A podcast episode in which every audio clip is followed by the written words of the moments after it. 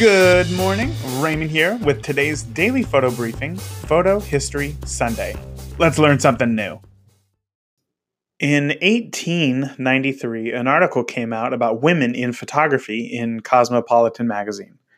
In there, an article said, unlike the gun, the racket, and the oar, the camera offers a field where women can compete with men upon equal terms.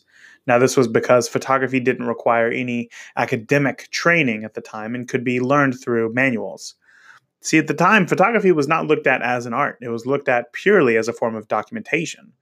But because of the article, more women picked up the camera, which led to the explosion and or exploration rather and creation of photographic art. In 1899, Zaida Ben-Yusuf became the first female photographer ever that was able to use her photography to create art and support herself by doing it. You like waking up and listening to the daily photo briefing? Well, if you are, I would so greatly appreciate it if you would leave a rating for this skill in the Amazon Alexa app or wherever you are listening. Ratings and reviews let me know you are listening. They fuel me to keep going, bringing you more daily photo goodness. Thank you.